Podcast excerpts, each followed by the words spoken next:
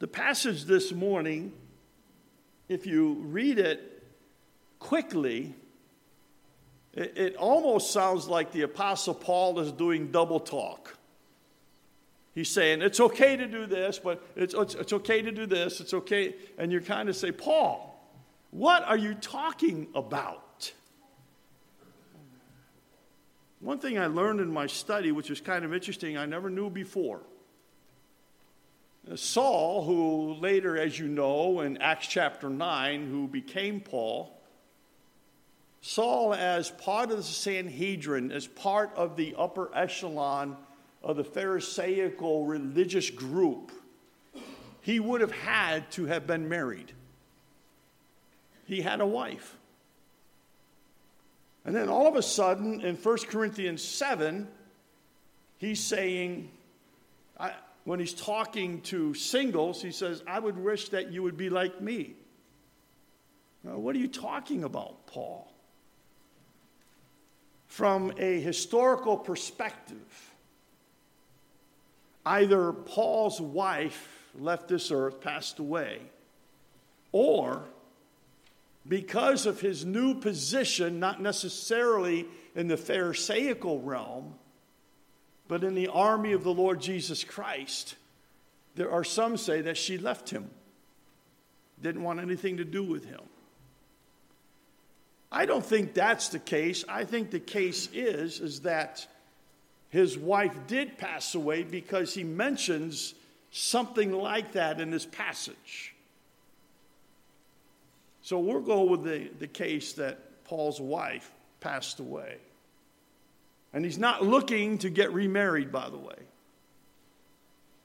He would rather be single. Why?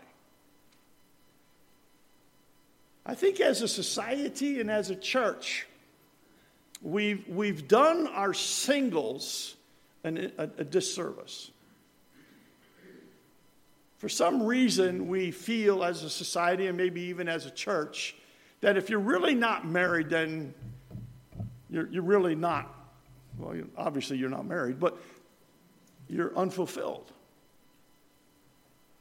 I mean, I have said in my pre-marriage counseling sessions that when a, when a man gets engaged, he's half a man. But when he gets married, he's finished.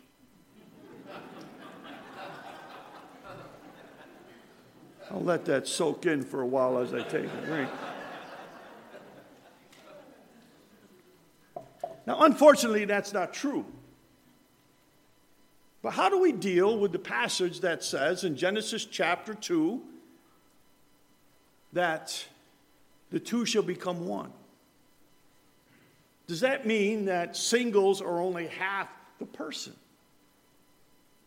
And Jesus, even in Matthew chapter 19, quotes that verse from Genesis chapter 2 when he says, For this reason, a man shall leave his father and mother and cleave to his wife, and the two shall become one.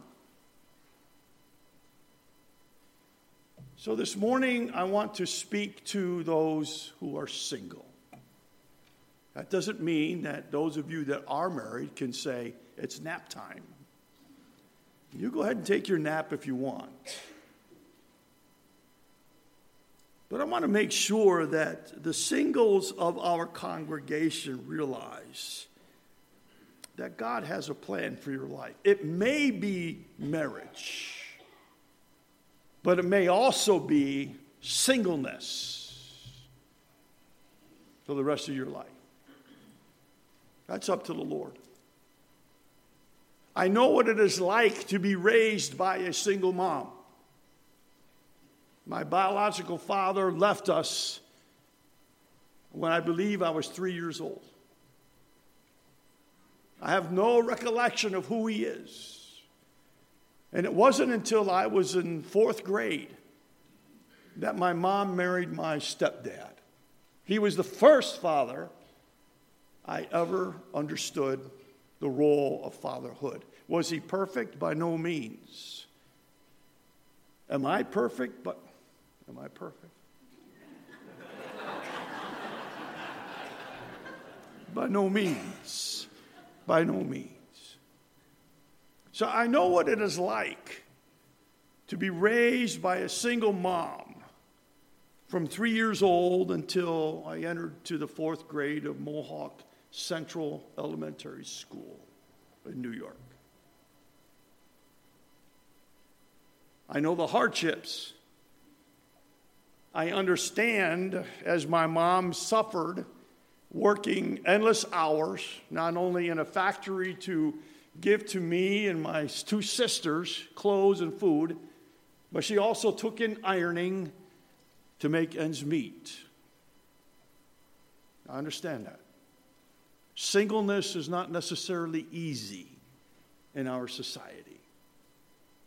But I want to make sure that our singles and those who are teenagers who are yet not married understand that fulfillment of life does not necessarily mean you chase after a mate. Uh, we'll get to this later in our notes, okay? So, what about me? Can we have the first slide, please, Elena? Thank you. What about me? We're going to speak to the agenda, if you will, for singles. There are four principles from 1 Corinthians chapter 7 that we are going to re- rely upon this morning. If we can have the next slide, please, Elena. Principle number one is this waiting on the Lord. Waiting on the Lord. Let me just phrase that one more time so you understand the clarity of it. Wait on the Lord. There's a right way to wait, and there's a wrong way to wait. If you're with me in a grocery store, and everyone else in our area is in the same grocery store wasting my time, I'm not a very good waiter. So that's what I'm not talking about. I'm talking about what is the biblical principle of waiting, the right way to wait on the Lord. There's a big difference between simply marking time and purposely waiting on God to accomplish His will in your life. If you're waiting on a person, that person may not come, or his or her arrival may prove to be a disappointment. But if you're waiting on the Lord to work His will in His time, He will never arrive late and disappoint you. What do we mean by waiting on the Lord? 1 Corinthians chapter 7 and verses 25 and 26 sort of highlight when he says, Now about virgins. I have no command from the Lord, but I do give an opinion as one who by the Lord's mercy is faithful. Because of the present distress, I think that it is good for a man to remain as he is. Whatever place of life a single person may be in, the Apostle Paul tells the single to take a good look at their circumstances while they're waiting. What the Apostle Paul is saying here is this when Jesus was on the earth, he didn't discuss this. So let me tell you what he told me to tell you. In other words, this instruction was from Paul's pen, but it was from the Lord himself through the inspiration of the Holy Spirit. Note that Paul immediately tied singleness to moral purity. This is important because the, in order to, to wait the Lord's way, you need His help. But you won't get help from the Lord if you're compromising Him in your moral life. Purity is high on God's agenda for singles. The Apostle Paul shares with us some positive aspects of singleness. I always wanted to get on a motorcycle and cross the United States and come back. When I was 18 years old, That was a driving passion for me. Then I got married at 19.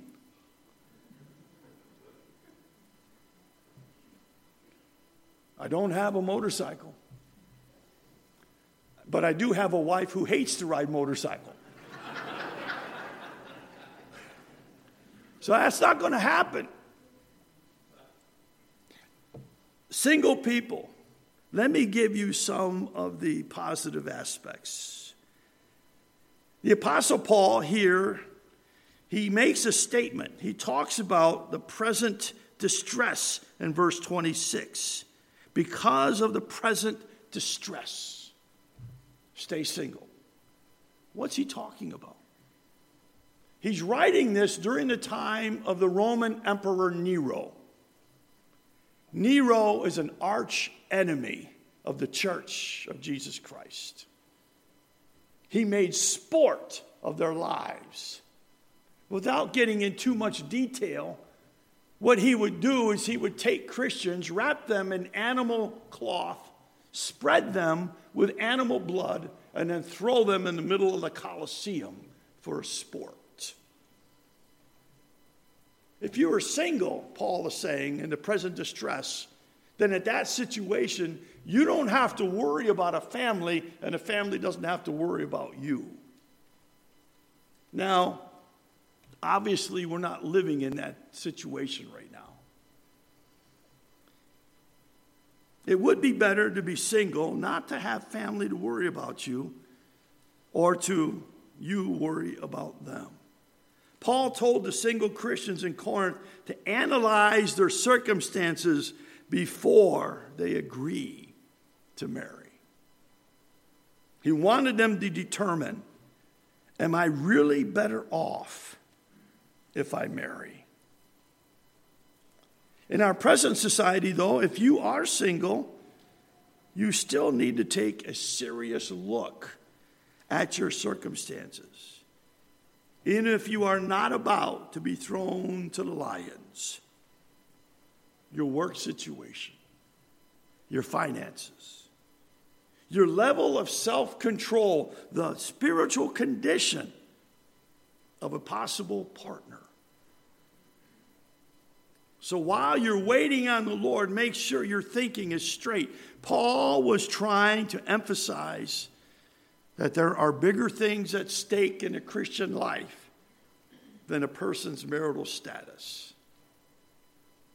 This shouldn't be such a big deal for singles today, except that we're guilty as a society and as a church of making single people feel like second class citizens. But God doesn't make any distinction between married and single people in terms of their value. In verse 27, he says, Are you bound to a wife? Don't seek to be released. Are you released from a wife? Don't seek a wife. If God wanted all believers to be married, he would have commanded us to do so. The book of Hezekiah, chapter 3, verse 27 says, You shall be married. But that did, book didn't make it to this book. by the way, there's no such book as Hezekiah. I just want to let you know. God didn't say that everybody has to be married. You won't ever find that in the scriptures. But in 1 Corinthians 7 28, there are challenges to being married. And all God's people would say. I suspect mostly husbands said amen on that one. There are challenges. In my pre-marriage counseling, I tell couples this analogy. When you come to the altar, each one of them is bringing a suitcase. It's a suitcase of life. And in those suitcases, there are three forms of life. You've got all the good parts that are all nicely folded, all in there, stacked very nicely. Then you've got a section of your suitcase that life has been ruffled up a little bit. We just take those things out, we shake them, and we refold them, and we put them back in. But then every suitcase has gum and candy wrappers, junk. That's what we got to clean out because in order to put two suitcases to one, junk's got to go. There are challenges of marriage. In verse 28, Paul says, Marriage begins with a whole new set of challenges. If you don't believe this, just ask any married couple you may come in contact with. That's why, if you're single, don't ever think you can marry to escape your problems. Oh, Lord, have mercy. All you do is you drag your problems with you. Let me give you the 50% rule. Today, in our society, 50% of all Christian marriages end in divorce. That's scary. 50% of Christian marriages end in divorce. Now, if you're single and you know that statistic and you think that, well, I'll give it a try, let me rephrase that a little bit. If you knew that 50% of all airplanes that leave the tarmac are going to crash, how many airline tickets are you going to buy? I guarantee you would do some investigation. Who's the pilot? How's his record? Who worked on this plane? When was this plane built? I used to sell cars. People never buy a car that was created on Monday.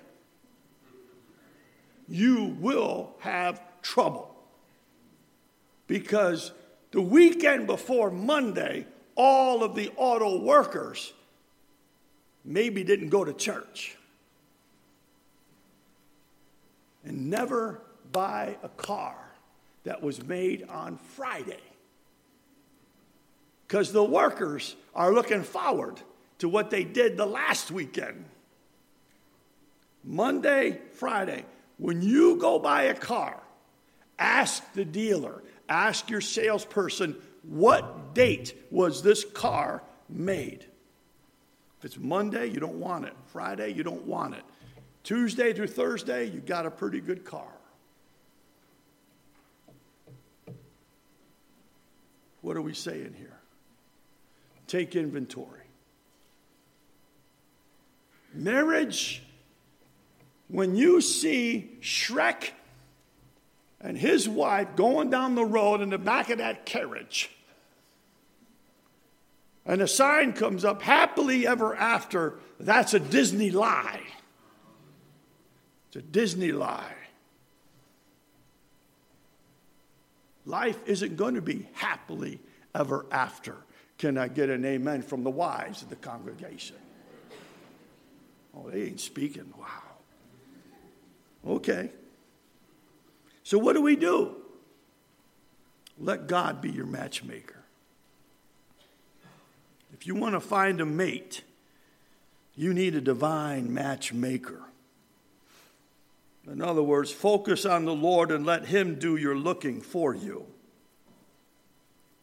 If you stop looking and start living out biblical faith, when then the divine finder is ready, he'll lead you to a mate and you won't be frustrated.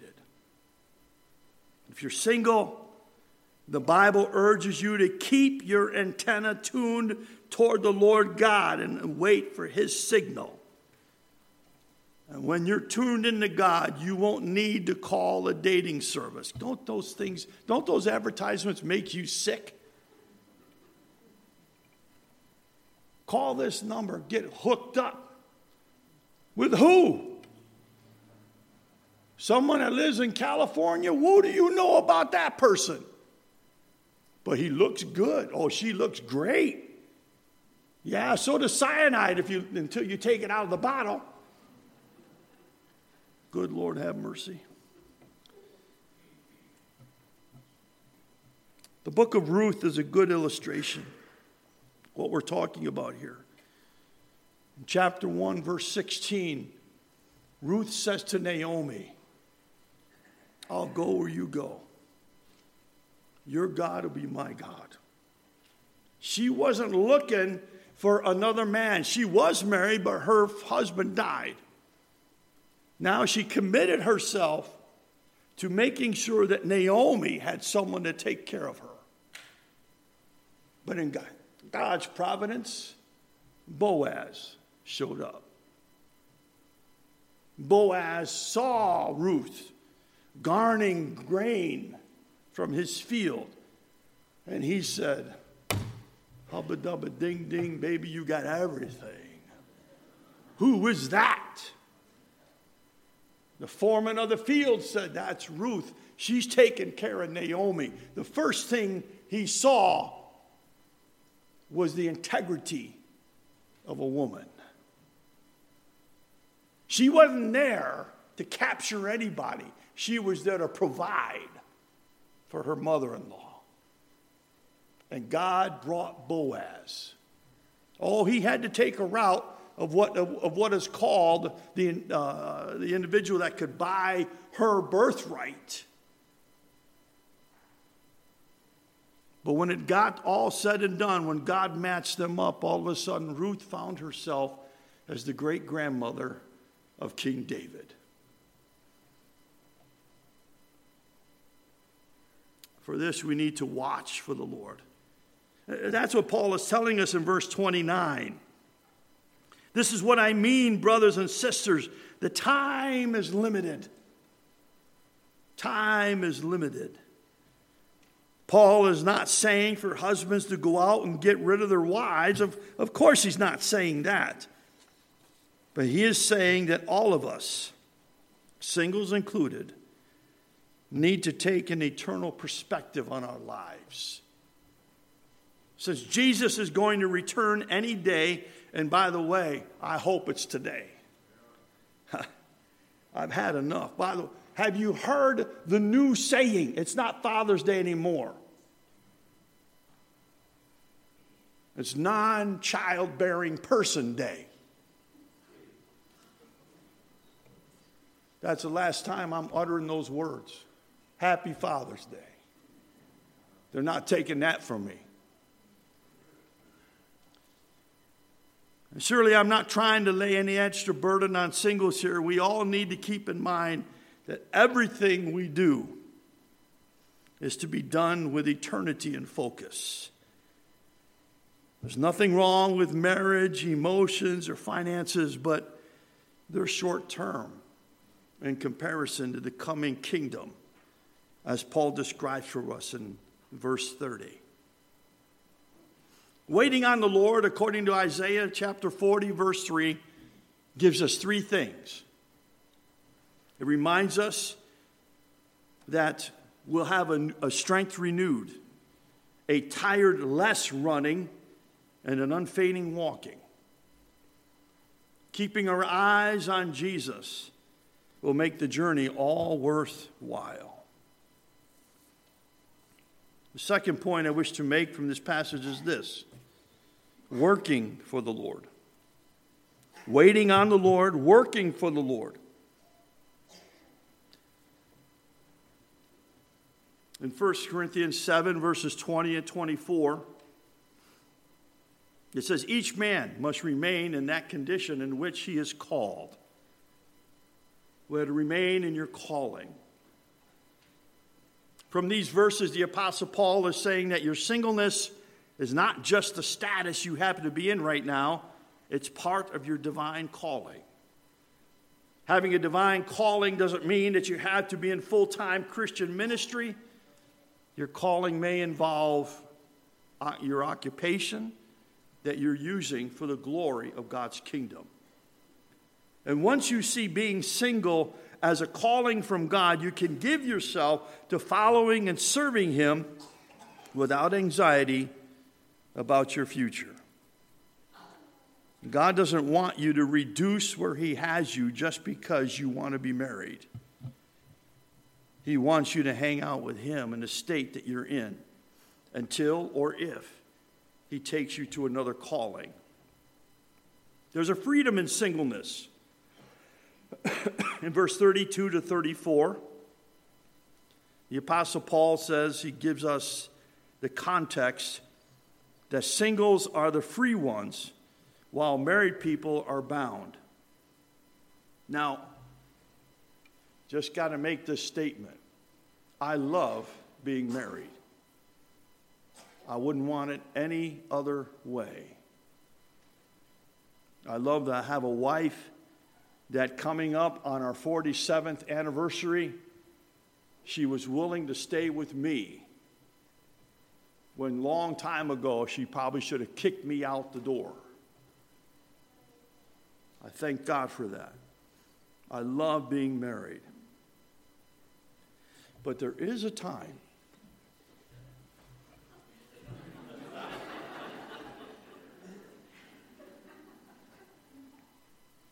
when my wife had her first heart shock to get her heart back in rhythm, she, she made sure she told me, now, if this goes south, I don't want you to marry any other person. I said, baby, you don't worry about that.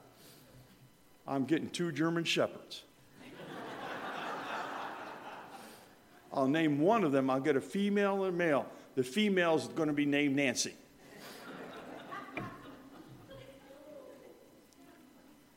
I don't want to be single. I don't even know how to balance a checkbook. There's two meals I can make peanut butter and jelly. And then for a hot meal, is peanut butter and jelly on toast. I'm so used to being married, I don't know what it would be like to be alone. I have no idea. I wouldn't want that. But if that would be God's purpose, so be it. If God would determine that I'm to be alone, so be it. I would not remarry. That's my own choice. There's nothing wrong with that, but that's my own choice. I would not get remarried because I've had the perfect wife. And I'm not about to try to train another one. I love my wife. But you that are single, what God wants from you is your complete devotion. Being married offers people an unusual degree of freedom to not only pursue God's calling for their lives, but to pursue passions that make a person feel alive. A single person has the opportunity to explore hidden talents, take risks to achieve things they dream about, and experience things they could never experience when they're married. But that means Christian singles have a decision to make whether to focus on who God made them to be or spend their time worrying about when Mr. Right or Miss Right is going to show up. Paul's telling us we need to fulfill God's destiny for ourselves. Here's the question that every single person needs to ask God, how do you want me to use my singleness for you until you change it for your maximum purpose? And when God answers that question, even though the desire to be married may be still remain, you will have a passion and a purpose that will supersede any dominating thoughts that are beheld for marriage. The third thing that Paul reminds us wait on the Lord, work for the Lord. The third thing in verse 39, he says, wed in the Lord. The permanence of marriage. In Matthew 19, Jesus is teaching about marriage, and the permanence of marriage. And in verse 10, the disciples ask the question Is it better not to marry? Jesus did not contradict them. He answered, in effect, You better think about that. Marriage is still, death do us part. Let me take a moment, if I can, to discuss two issues which seem to be used as reasons for divorce. They are the sin of adultery, recorded in Matthew 19, verse 9. There, Jesus says that sexual immorality may very well be a means by which someone who was married to become single. The other is abandonment in 1 Corinthians 5:15 where the Apostle Paul talks about a husband who would leave his wife and never come back. That too may be a ground. What do we do with these issues? Well, the, these issues may lead to the thought of divorce, but God is always interested in reconciliation, reconciling. That raises another question. What if one of the mates is not interested in reconciliation? As a pastor, I've had to ask that, I have had to answer that question. It's not an easy question. I know what the book of Malachi says that it says that God hates divorce. That hasn't changed. I know that in Matthew 19, the Pharisees came to Jesus and asked them about the divorce papers that Moses drew up. And Jesus said the only reason he did that is because of the hardness of your heart. They didn't want to change. So, what do you do? What do you do? Let me give you my answer that I tell individuals that I've had to answer that question. You must do what God is leading you to do in your heart. I cannot be the determiner of that. If you're asking me what I would do, the first thing I would do is wait for time. You never know what God may do. But I do believe that once one of the mates does go and marry somebody else, I believe that the first person now is set free. They may pursue somebody else, but only in God's time. Abandonment Remember, I told you that was part of my life. My mother did the right thing. She waited. She waited until there was no more waiting to be done. Apparently, my biological father married another person. I've met my half brother from that marriage. He's a sweet guy. I love him. But my mom waited until my stepdad came along. I'm thankful for that. She taught me a valuable lesson that I wish to teach to you. Time is the best to wait. Just don't settle for any Tom, Dick, or Harry, or Mary, or Susie, or Julie. Wait. See what God would do then the decision is between you and the Lord. But the Apostle Paul talks about us being married in the Lord. When Paul said believers are to marry in the Lord, he ruled out marrying non Christians. Teenagers, I know you haven't been listening too much right now, but listen now. Do not ever marry a non believer thinking that you're going to change them. That does not happen. It doesn't happen. And just because you find a young man or a young woman that comes to the youth group, that don't mean they're pristine either. You want to test them. One of the best ways to test a mate is to try to get them to change a diaper on a dirty kid.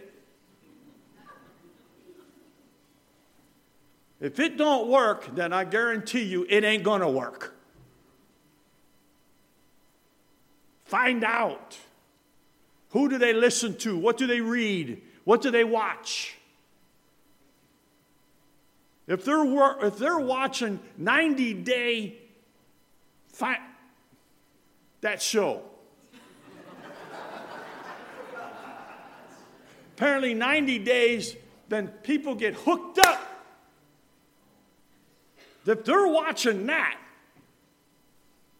sorry, buddy, or sorry, miss, we ain't going the same way. Be careful. If you belong to Jesus Christ, you're going to heaven, not hell. And unless other person is willing to fly with you towards your destination, then you can't be on the same plane together. It won't work. Marriage for the Christian must be in the Lord. I don't care how handsome or what kind of cologne they wear. I got some nice cologne. It's only for my wife. I don't spray it for anybody else. I don't care how lovely they may seem, guys. There's a lot of Jezebels walking the streets. Be careful. So, what do you have for a successful marriage? A successful single, excuse me. Number one, maintain moral purity. Take a lesson from the life of Joseph in Genesis chapter 39. He shows up in a great job. He's in charge of Potiphar's house. What Potiphar didn't tell him is that his wife is a floozy. She wanted Joseph. And Joey said, No way, woman, no way. And he ran away. He got accused. He ended in prison. There for seven years until he met a food taster and a baker. One of them told Pharaoh about the dream because Pharaoh had a dream. You see, if you wait on God, God will bring you to the right place. Sometimes it may go through a dungeon, but God will set you up as second in command. You need to keep your focus on God. So there are three options. If you haven't taken a single note, just do this. Three options that you got being single. There they are. Option number one you can gripe. God, I'm tired of waiting for you to send me a mate. I'm going to go find my own. You can gripe. God's a perfect gentleman, He won't stop you. And I'm really glad that God never says, See, I told you so. Secondly, you can do this you can grab. You can grab the next person who walks by and try yourself to marry outside of God's timing or will, and I'm going to tell you it isn't going to work. Well, the third thing you can do is you can grow. You can sit back, take a deep breath, and get some work done. I guarantee you. Which one will you choose determines what God has for you. Let's pray. Our Father and our God, it's, it's a difficult, difficult issue. We want to be significant in society. We want to be like other people. And that may very well be your will for our lives, but if we as singles, or singles in the congregation, society, are not willing to wait on you, then we'll find ourselves in a world of hurt. Oh Lord, singleness is not a punishment. It can very well be a blessing. Marriage is not necessarily the end of the result. It can be a blessing. The issue is, as we've studied, as we've come to the conclusion of this study, that husbands, we are commanded to love our wives. Wives, you are commanded to respect your husband. And singles, you are given the command of God to wait and work, and maybe then you'll be able to wed in the Lord. Those things I'm sure of. And as we, as families of Grace Community Church, may we do what God's called us to do. Because life on this earth is short. And with eternity in focus, may we strive with everything that we have to do to please the one who loves us and gave himself for us. Because that is where the real blessing is. And it's in the name of Christ our Savior I pray. Amen.